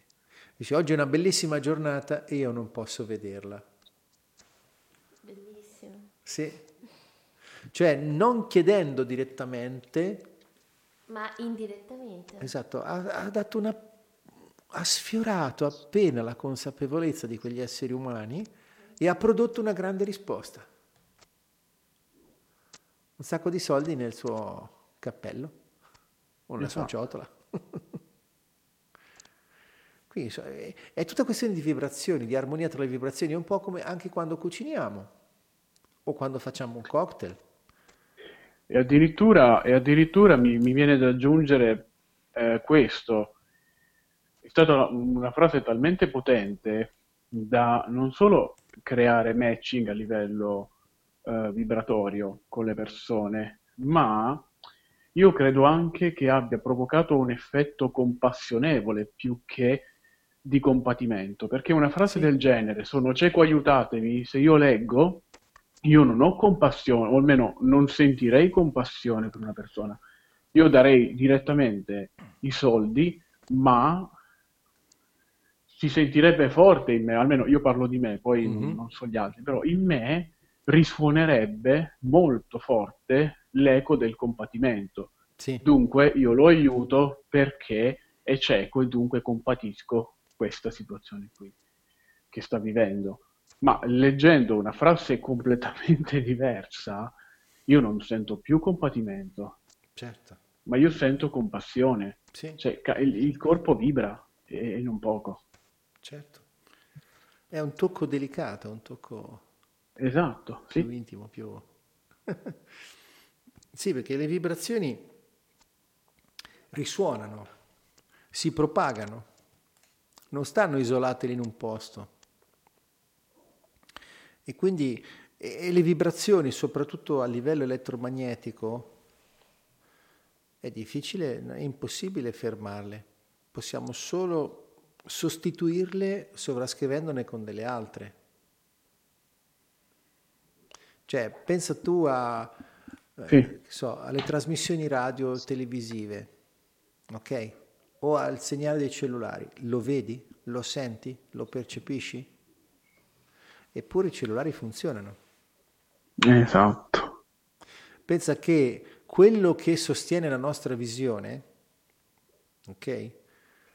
Sono onde elettromagnetiche. Così come i raggi X o i raggi infrarossi che producono calore o i raggi ultravioletti che non possiamo vedere. Per cui noi con gli occhi vediamo solamente un determinato intervallo di, di onde, di, di una certa frequenza. Okay. Come se gli occhi avessero un limitatore in un certo senso. Diciamo che... Se ho capito bene. Eh, sì, più che limitatore è che gli occhi hanno delle capacità di risuonare con le onde in ingresso che è limitato al visibile. Per cui le altre onde elettromagnetiche che sono fuori delle frequenze in cui gli occhi funzionano non riescono a generare segnale negli occhi. Ok? Come se noi avessimo eh, tanti, tanti risuonatori in cui passano le onde, ok? Le onde di, quello, di quell'intervallo di frequenze che i nostri occhi vedono eccitano questi risuonatori, fanno arrivare dei, dei, segnali al nostro cervello che costruisce le immagini. Quindi il fatto che non vediamo i raggi X o non vediamo i segnali del cellulare non vuol dire che non esistono, vuol dire semplicemente esatto. che noi non siamo in grado di ascoltarli. Per Questo. grazia di Dio non li vediamo, sì. perché altrimenti... Però qualche effetto lo fanno. Per esempio, eh, le sì. vibrazioni del forno a microonde, ok? Sapete come sono state scoperte? Un tecnico che lavorava ai radar, americano, passò un giorno davanti a un radar acceso con un cioccolatino in tasca. Sentì il calore nella tasca e vide che il cioccolatino si era sciolto in poco tempo. In effetti quel tecnico, di, ho letto da qualche parte, non fece una bella fine perché morì di tumore dopo qualche anno. Comunque lui inventò il forno a microonde.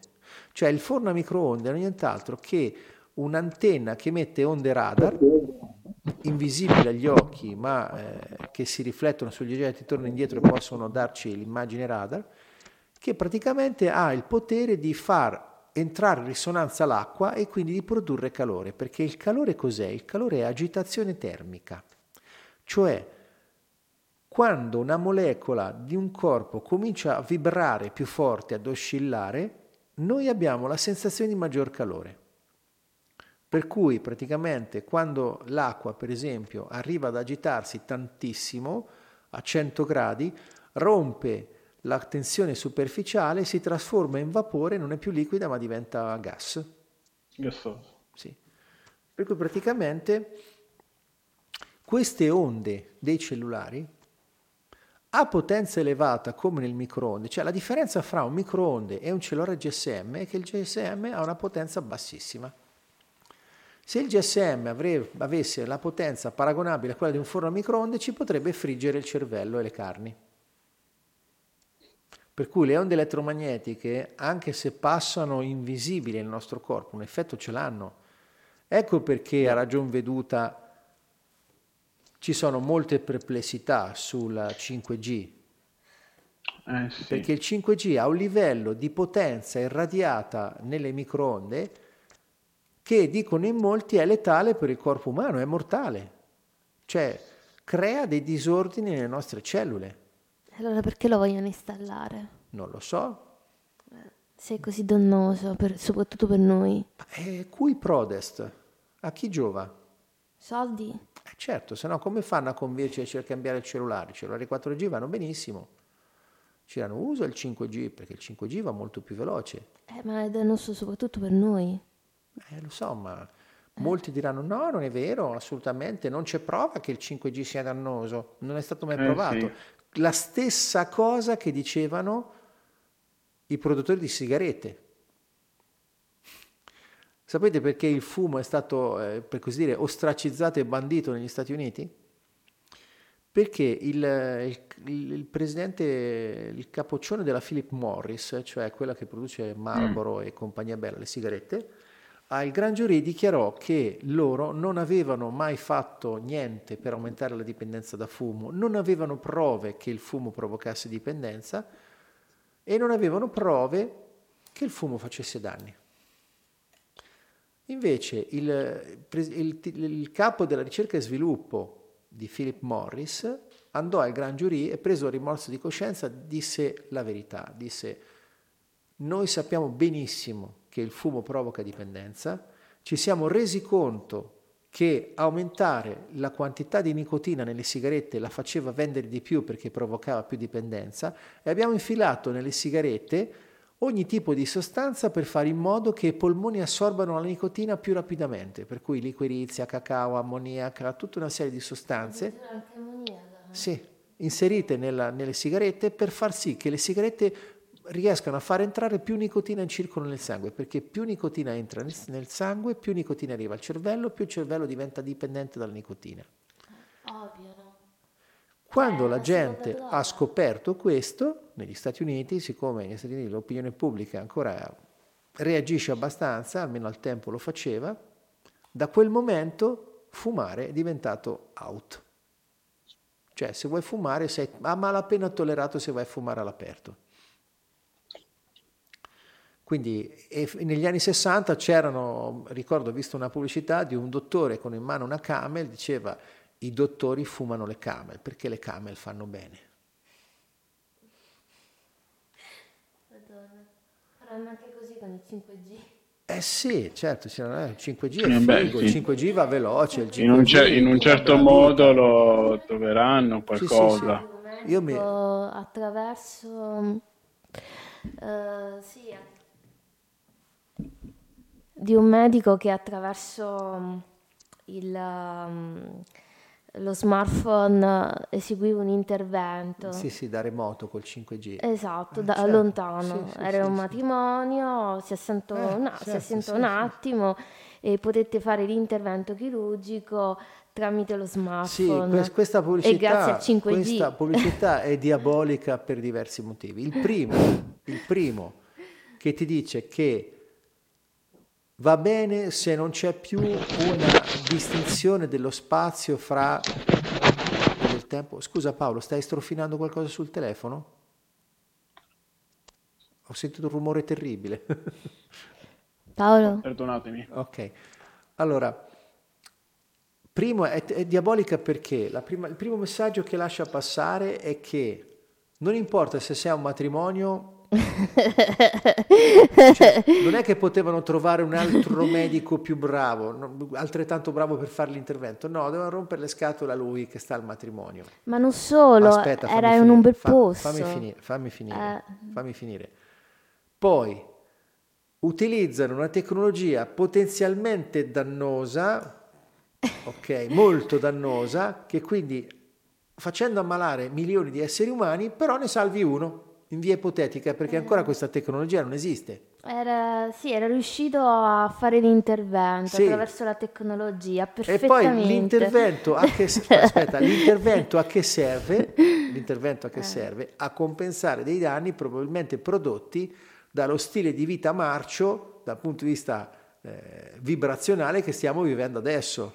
Sì, ma è bello che era, mm, era in un, cioè questo tutto era ambientato in un matrimonio, ma non solo, era ambientato in un castello immerso nella natura Sì, e nel sì, frattempo sì. stanno tagliando alberi Per fare mette- spazio al 5G. fa- Sì, Ma avete mai notato che so, le pubblicità degli delle automobili? eh, appunto, Cioè, le pubblicità degli automobili, no, fanno vedere sempre queste automobili che corrono su strade deserte dove non c'è niente Qualche albero ci sta, qualche albero. Qualcuno, sì, però sì, capisci? Quindi quando compri un'automobile non ti dicono che passerai la maggior parte del tempo in automobile seduto in coda in tangenziale, a respirare lo smog degli altri automezzi, ad arrabbiarti perché arriverai tardi dove devi andare e ti troverai coinvolto nelle cose più pazzesche. E gli insulti degli altri automobilisti che sono tutti in reazione perché secondo me l'automobile è uno dei più grandi strumenti di distrazione di massa, il traffico, non l'automobile. Che guidare sì. l'automobile in pista è divertente, ma guidarla in mezzo alla tangenziale in coda a 30 all'ora quando devi farne altri 50 per andare al lavoro farebbe saltare la, la pazienza anche a un... Eh, diciamo, Beh, che, diciamo che questa pubblicità ti, ti allena. una comunicazione sbagliata, quindi appunto una comunicazione proprio sbagliata. Sì, sì, cioè, sì. Chi, chi, la vede dice ah è ottimo, buono, um, è buono il progresso che va avanti. Sì, Guarda, una eh. costante eh, della propaganda eh. è che... Dipende dove... Sì, prego, prego Lorenzo. Una costante della propaganda è che ti propongono cose per evitare delle situazioni in cui le cose che propongono ti ci portano. Un po' come Prodi quando diceva che con l'euro avremmo lavorato un'ora in meno al giorno e guadagnato eh, un no, sacco è... di più. In realtà adesso siamo costretti a lavorare di più guadagnando meno perché lo Stato è proprio affamato di soldi e spreme tasse ad ogni dove. Guardate adesso cosa sta eh. facendo il governo. Sta, sta in, sta... Eh, ma non solo, Lorenzo, lo sai che metteranno la, mm, la tassa sui c'è dei punti adesso. Sì, sì, ma hanno aumentato, la, hanno aumentato la cedolare secca eh. dell'1,50, 1,25%. La cedolare secca è quel, quella tassa sugli affitti dichiarati a... Eh, esatto, che prima se non mi sbaglio era del 20%. No, prima era del 10%, adesso eh. è del 12,5% se non ricordo male. Ah, 12,5%? Sì, per cui era aumentato il 2,5%, per cui è un bel aumento per tutti quelli che vivono in affitto in quel sistema. Madonna. Invece per cui sono tutte vibrazioni. Ecco, tutto questo, tutto questo discorso Negative. non è altro che una versione ingigantita uh-huh. della storia del cieco di prima. Sì, sì. Nel senso che secondo me non è tanto la distorsione della realtà, perché quella realtà, anche se distorta, comunque esiste, certo. è già certo. presente quindi eh, mi, mi, viene in mente un po' la, l'esempio della radio. Mm-hmm. Dipende ecco, su che cosa viene portata l'attenzione, certo. quali sono i vantaggi, d'altronde ne abbiamo parlato anche nella puntata dedicata ai brand e alla pubblicità. Sì. Quali sono i vantaggi? Vi facciamo vedere quali sono i vantaggi. Tanto comunque è su quello che certo. voi, eh, che, che la massa comunque eh, che è traviata sì, dalla, sì, sempre sì, dal desiderio di essere visto, eh, dal, dal, dal, percepire il valore da fuori e tutto ciò che a livello vibrazionale è disfunzionale, non mi va neanche più di dire basso o, o, o puntare il dito, diciamo, per dare giudizi. Ecco, tutto questo sistema in realtà eh, non fa altro che nutrire se stesso. Che poi sia giusto o sbagliato, a livello, mh, come posso dire, a livello di esistenza o riprendendo l'immagine del Dio di prima, non frega nulla. Nel senso, addio, va bene così. Sì, sì, sì, sì, sì. Non è funzionale per l'esperienza delle creature. Certo... Ecco perché ci vuole responsabilità e ci vuole... Beh, eh... funzionale, allora, funzionale è abbastanza ambiguo nel mio significato. Eh, diciamo che eh, più che funzionale disfunzionale, io direi vitale o mortale. Cioè nel senso che, così, tentando di capire che cosa mi racconti Paolo, ecco io eh, funzionale lo vedrei come qualcosa che avvantaggia la vita, che la rende bella. Sì. Ok, grazie. Esatto. sì, sì, sì, Può essere funzionale funzionale o, o non funzionale. Perché, in questo, in questo caso ci sono delle cose, ci sono dei meccanismi, delle vibrazioni che sono funzionali alla nostra schiavitù. Eh sì, però parli, mh, osservandola poi dal punto di vista ecco, de, della, della, persona in sé, ecco, io guardavo da quel punto di vista. Mm-hmm. Che cosa può essere funzionale o meno? Il problema è che una persona appunto persona. Esatto, che Ti sto aspettando. è, come, è, come se, è come se tu comunque hai... C'è, c'è, quella frase famosa, tu sei il capitano della tua, della tua barca. Esatto, no? sì, sì, bellissima affermazione. Ecco, io dico, rispetto a questa frase, tu a prescindere se è il capitano della tua barca o meno, che tu la stia guidando o no, comunque sei il capitano. Certo, certo. Lo sai portare il timone? Certo. il timone. Ecco, io, io, corregg- io, correggerei, ecco, io correggerei quella frase, sei il timoniere più che il capitano. Sì, che, che devi... più o meno, sì, sì, vabbè, non... sì, sì, sono d'accordo. Diciamo che se non sei tu a guidare la tua vita, lo farà qualcos'altro o qualcun altro, su questo non v'è dubbio. Esatto, tanto comunque su quella barca, cioè sulla vita, ci sei comunque. Certo, ma d'altronde, usando la similitudine che ci hai appena mirabilmente introdotto, una barca, se non è pilotata, va alla deriva col mare. Esatto. Eh.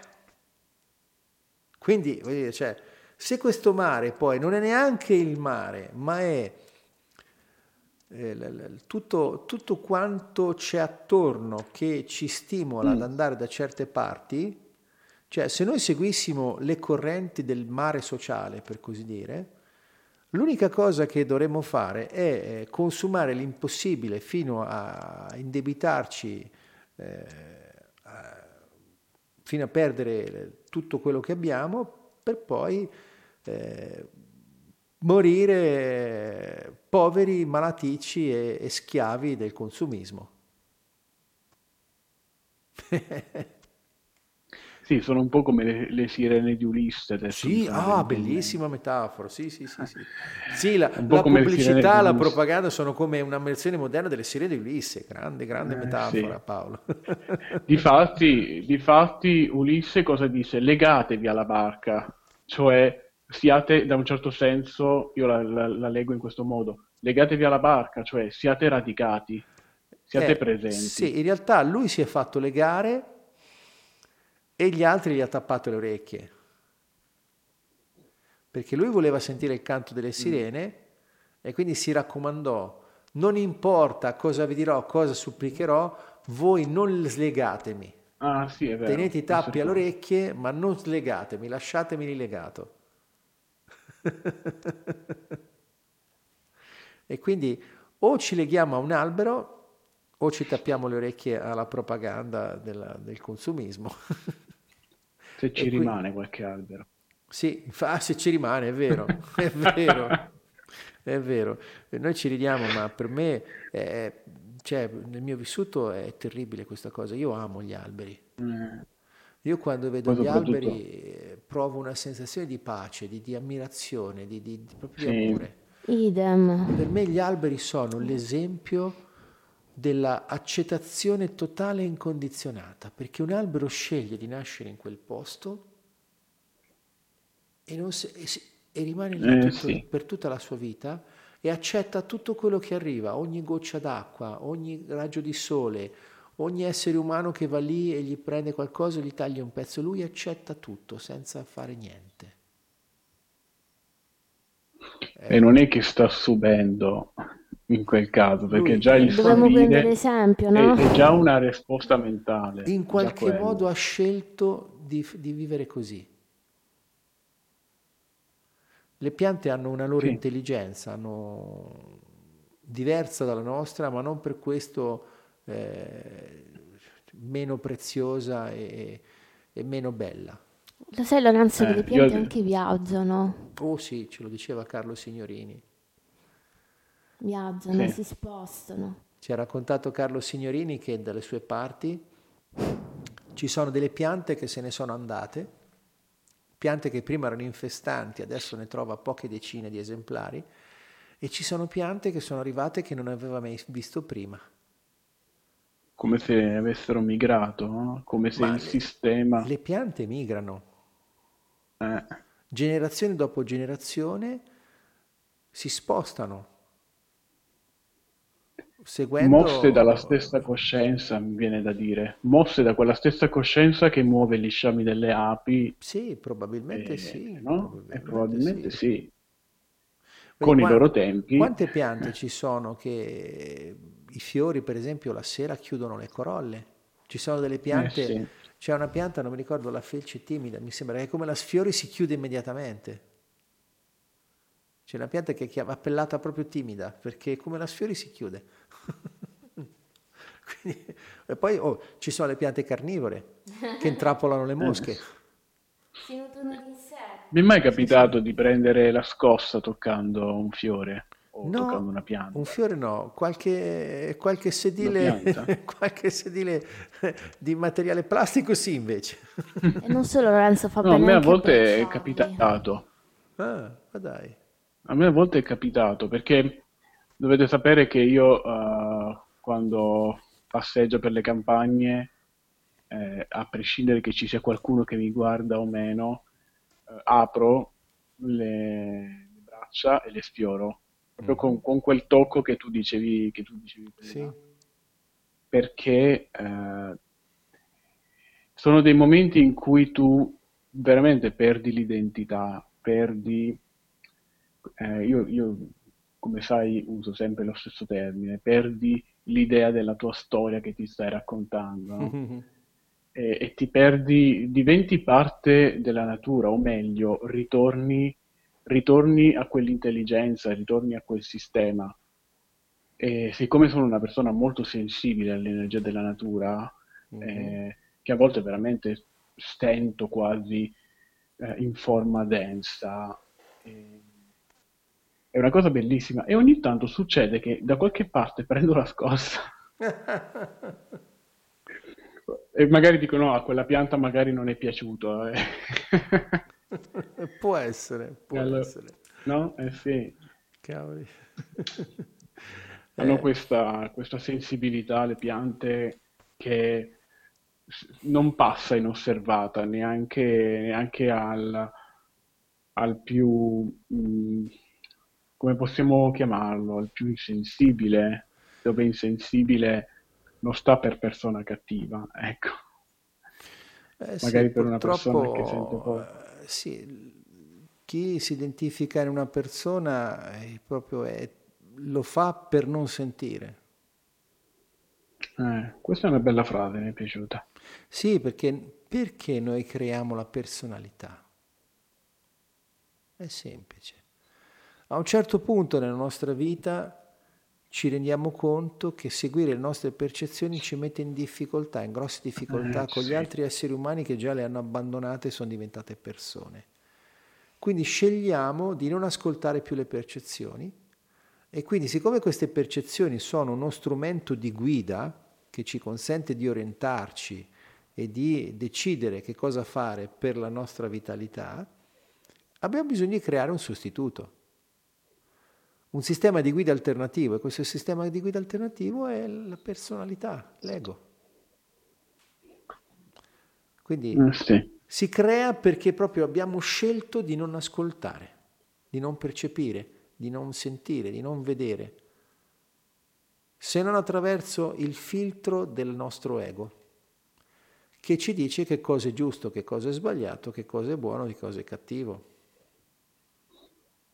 cosa è santo, di cosa è blasfemo. Eh sì, facendoci collassare la realtà in Certo. quel modo, collassando Sì. la realtà in quel modo. Sì, sprofondando nelle categorizzazioni e ignorando completamente le nostre Eh. percezioni e tutto quello che ci può dire immediatamente, in modo inequivocabile, che cosa è vitale e che cosa è mortale. Ecco perché a volte ci dibattiamo in, in, eh, oscillazioni infinite fra una direzione e l'altra perché con la mente non siamo in grado di stabilire cosa, va- cosa è giusto, cosa è sbagliato, cosa va bene, cosa non va bene. In quel momento, se fossimo capaci di ascoltare le nostre percezioni, con qualche vibrazione sottile diremo, ok, non so cosa è giusto, cosa è sbagliato, ma sento che questa volta vado di là. Ma non perché sia meglio o peggio, ma perché sento che passo di lì. Poi scoprirò E guarda caso, e guarda caso Lorenzo, quanto è sottile la vibrazione di quella, di quel Sì, sentire, che sì. molte volte ad esempio passa, è talmente veloce che passa, la perdiamo e magari Sì, siamo vicino a una persona e diciamo, "Eh, stai pensando niente, qualcosa, ah, no, no, no, lascia Eh, stare, sì.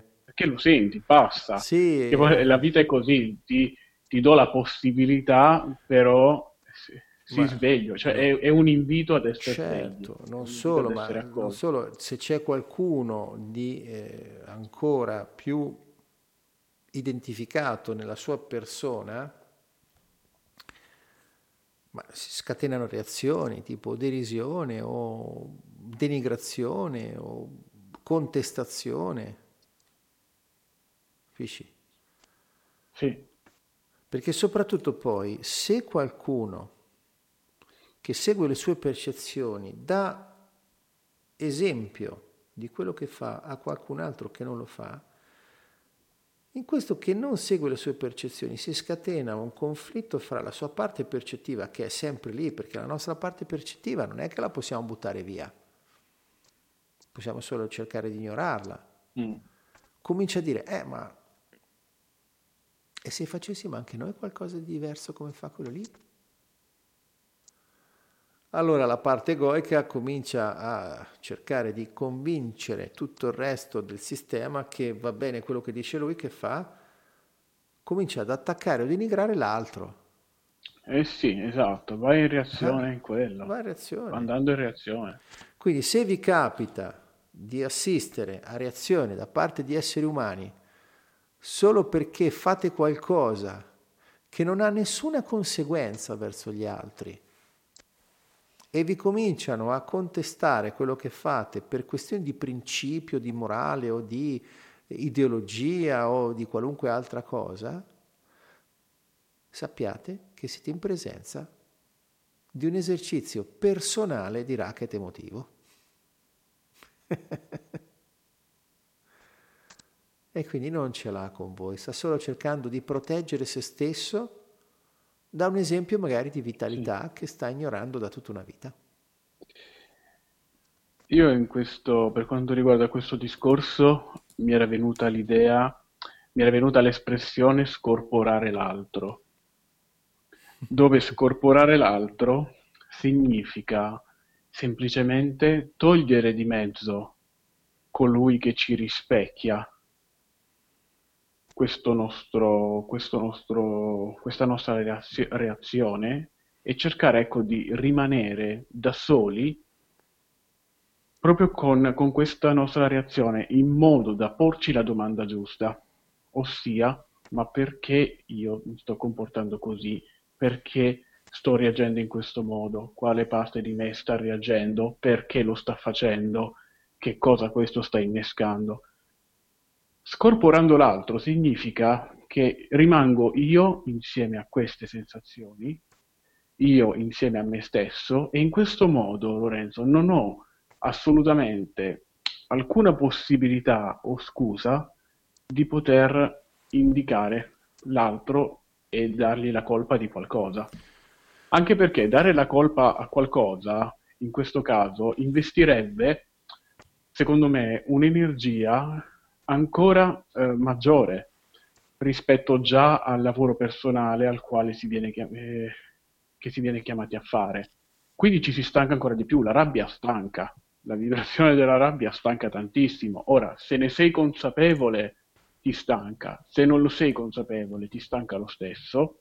La differenza è che se lo sai, puoi lavorarci. Laddove lavorare significa quello che hai detto prima in antecedenza, cioè rimanere in ascolto sì, di se stessi. Sì. Eh, guarda, eh, a me mi è, mi è, successo molte volte di essere dall'altra parte, di fare le mie cose per mia libera, mm. autonoma scelta, cose che riguardavano solo me e sentirmi apostrofare da altri perché allora in qualche modo non stava bene, ma molto spesso. E poi quando succede così eh, non è che ottengono da me quello che vogliono, anzi, figurati col, col mio temperamento, la mia inclinazione, eh, sono molto tranchant, come direbbe un francese, su queste cose. Se qualcuno viene a rompermi le scatole su qualcosa, faccio ciao ciao con la manina e non mi vedi più.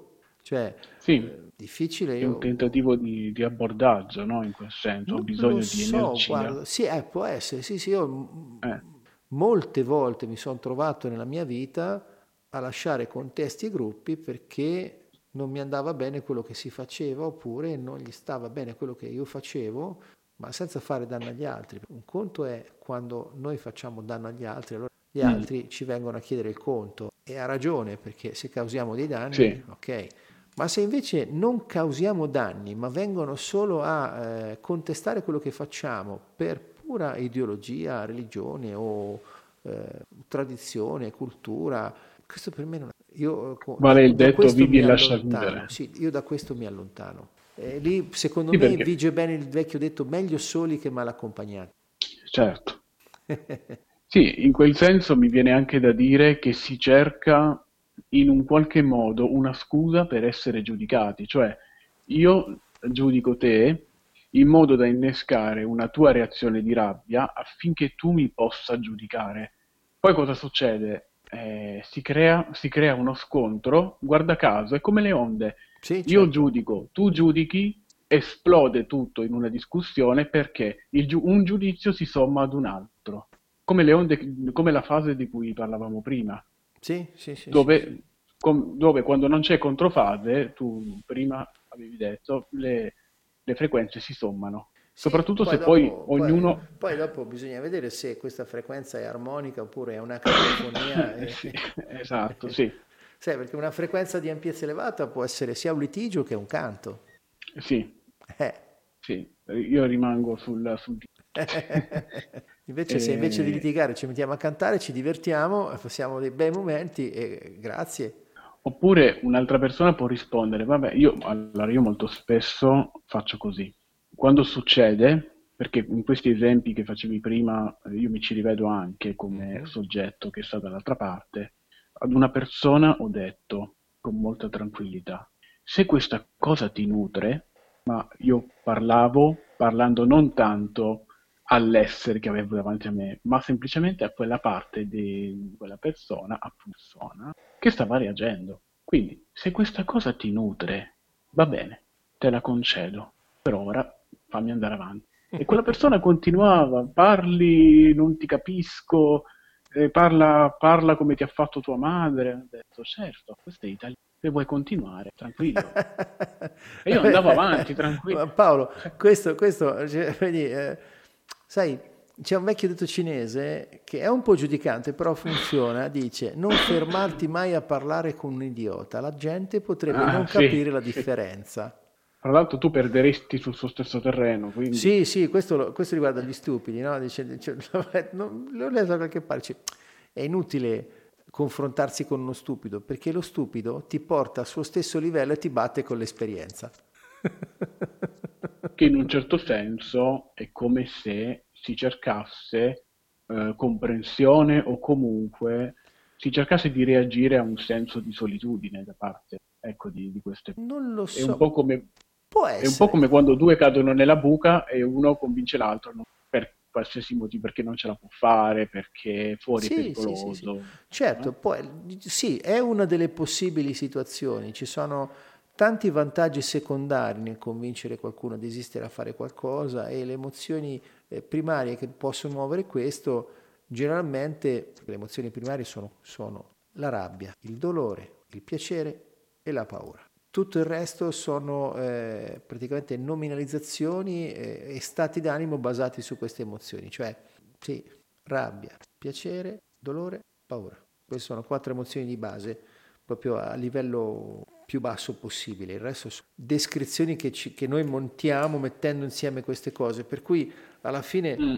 quando noi facciamo qualcosa e qualcuno entra in reazione è perché c'è generalmente un- un- una paura, un'allerta per quello che stiamo facendo, perché magari gli facciamo vedere un modo di comportarsi diverso che va contro i suoi principi, le sue idee egoiche, e quindi cerca di impedirci di farlo per sua sicurezza, non perché c'entriamo noi. Eh sì, per sua sicurezza. E quindi va bene, lì c'è da, da imparare a rimanere centrati e accettare l'inevitabilità che il prezzo da pagare per seguire le nostre percezioni a volte è la reazione di chi non lo fa. Sì, sì, sì. Sta a noi Molto, scegliere molto- se rinunciare a soddisfare quello che una nostra percezione ci dice per paura della reazione degli altri oppure fare e accettare le conseguenze, perché alla fine Una, ah, una cosa che volevo dire prima, che mi ha fatto venire in mente, è che nel mio linguaggio accettare non vuol dire mi piace, vuol dire riconosco che esiste. Esatto. Perché se una cosa, di una cosa che non puoi accettare, tu ne stai negando l'esistenza, di fatto stai cercando di nasconderla e quindi da un lato gli dai più energia e dal lato diventi impotente. Perché se per caso questa cosa che non accetti la accetti e la osservi da vicino, forse c'è possibilità che puoi farci qualcosa. Se tu invece la neghi, non puoi fare niente, non l'accetti. E come dice un tipo tra il serio e il faccetto, quello che non accetti ti accetta, ti fa pezzi. Eh sì. E quindi queste vibrazioni, cioè quando arriva una vibrazione di questo tipo, noi possiamo anche tentare di fare finta di non percepirla, ma non è una cosa intelligente. D'altronde lo dice la parola stessa, intelligente significa intus ligere, eh sì, ti arriva una vibrazione, leggerla. ti rifiuti di leggerla, stai facendo lo stupido.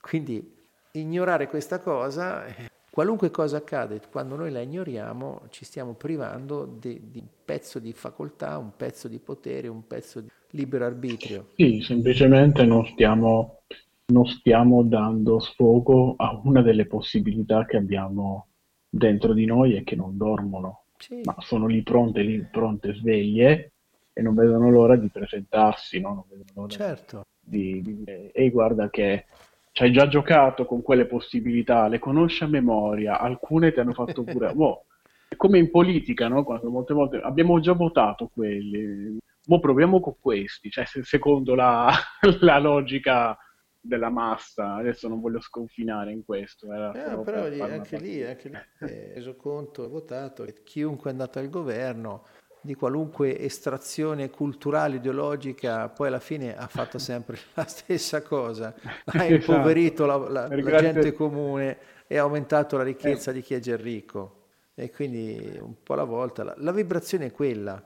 Cioè, comunque, eh, noi, è come se noi fossimo fatti di possibilità sì, Quindi certo. tanto vale, ecco, me la riservo come, come, frase finale, tanto vale ecco, provare, provare quelle che sono le possibilità che sono comunque dentro di noi e che agiscono fuori dal sistema che noi già conosciamo. Tentiamo di, ecco, di, di salvare, di preservare, di proteggere, eh, proprio perché eh, alla fine cambiare fa paura, fare delle azioni fuori da un determinato schema fa paura, addirittura non mi ricordo dove eh, lo leggevo, eh, la presenza di una persona in un luogo o in un altro attiva automaticamente delle risposte automatiche rispetto a quel luogo, rispetto a quel luogo in termini di abitudine.